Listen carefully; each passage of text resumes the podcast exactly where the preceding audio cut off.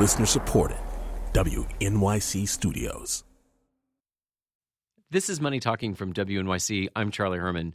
Self driving cars are getting a lot of attention these days, whether it's Google getting the okay to put 25 of these vehicles on the road in California, or Cadillac announcing plans to release a car in 2017 that will drive itself down the highway. But what's it like to take your hands off the wheel when the car is going 80 miles an hour? Well, this guy knows. My name is Will Knight. I'm the news and analysis editor at MIT Technology Review. Will sat in the driver's seat of a prototype of one of these self driving cars on the Autobahn in Germany, where there's no speed limit. It was a pretty surreal experience, you know, just completely letting go and, and, let, and having this thing, say, overtake a truck that was in front of us was pretty bizarre. What did you learn from the experience? I learned how good it, it can be in certain situations. You know, I think in, on highways, the uh, driving is, is quite controlled it's it's much less of a challenge than driving on city streets. I also obviously learned that it that it's surprisingly easy to um, to to let it take over and to feel comfortable with it. But I also learned that it can have some somewhat strange behaviour. So a person might keep a particular distance from a from a car just because they're a nervous driver or whatever. But this autonomous system really doesn't worry about that. So there were times when I was I was thinking, you know, this thing is getting much too close. So there was a moment when I slammed on the the brakes myself because I thought it was going to hit. Did you leave more optimistic or more doubtful that we're going to see these cars uh, on the road sooner than we think? I, I left feeling that car makers are certainly less um, ambitious than say Google in, in, when they think fully autonomous cars are going to hit the roads, and that's because there are there are just too many artificial intelligence challenges that haven't been solved and that seem like it might be might take a, quite a long time to solve. Um, so I, I, certainly left feeling that a lot of the hype or excitement over automated driving is a, a little bit ahead of the uh, the actual technology. What are some of those obstacles that researchers still haven't solved?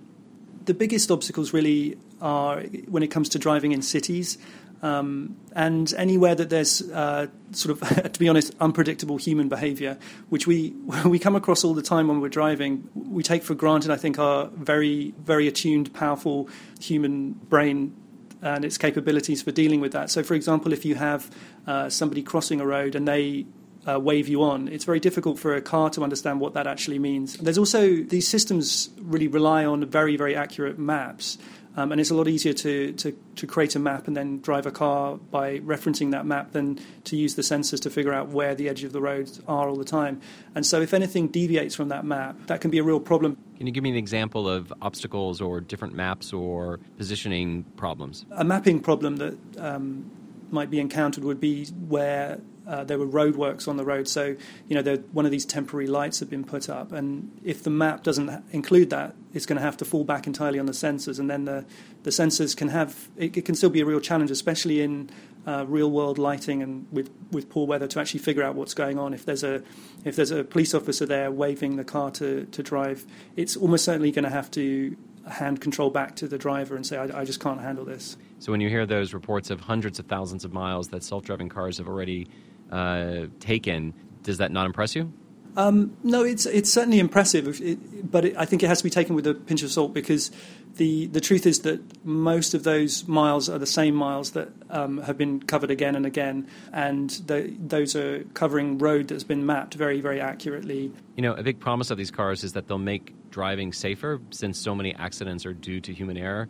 Um, is it possible to get some of those safety benefits before we have to get to the point of having a fully autonomous vehicle? Absolutely, I think that's I think that's actually a really great strategy, and that's um, a strategy that a lot of car makers are taking is, is sort of uh, incrementally uh, implementing some of these technologies. And if you think about it, a lot of this stuff has been creeping into cars for, for a while. We've had um, assisted braking, assisted steering, and it might be a really st- smart strategy just to make a car that is somewhat uncrashable rather than saying, okay, we're going to give you a car that is that will take over driving. Um, it would be entirely possible just to um, have a vehicle take over braking when you it seems like you're not going to react in time. And I think that I think that will certainly save a lot of lives. So tell me about this town in Michigan where they're trying to mimic a real world environment for these self driving cars. Sure. So this yeah, this is a very interesting um, effort out of the University of Michigan, where they're taking a lot of these situations that will be very challenging to uh, self-driving cars, so city streets, um, pedestrians popping out of nowhere, and trying to simulate that in this this mocked-up town, which is going to have mechanical pedestrians, going to have all sorts of conditions, including difficult weather. Um, and a, a, number of car makers have, have put funding into that because they want to be able to test this their technology on the, in these scenarios, and they want to be able to test it in a scientific way. I guess the thing that I come back to is the human factor in this, especially as we're in this transitionary period. If the former driver becomes passive, are they going to be ready to take control if that's ever necessary? That's a that's a great question, and there's actually this curve which you see in um, intention, attention in driving, where so if people we all know about being too distracted, you know, having maybe texting or trying to fiddle with the radio being a real problem, but there's actually also a problem if you're understimulated, if you don't have enough drawing your attention to the road. One area that's kind of instructive is is um, uh, air travel, where the use of autopilot has actually been found to have decreased the, the manual skill of pilots. So the authorities have been asking pilots to, to spend more time flying manually so that they are ready to take over um, if the autopilot breaks down, which obviously it can sometimes.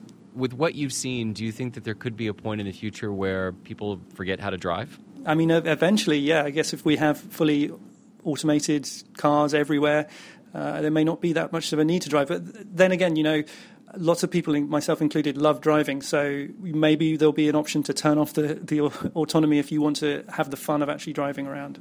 Will, thank you very much. You're welcome. Thank you. Will Knight is an editor at the MIT Technology Review. And if this conversation has you thinking about the future of driving, check out our complete show on self driving cars, available right here at moneytalking.org or as a podcast available on iTunes. I'm Charlie Herman, and this is Money Talking from WNYC.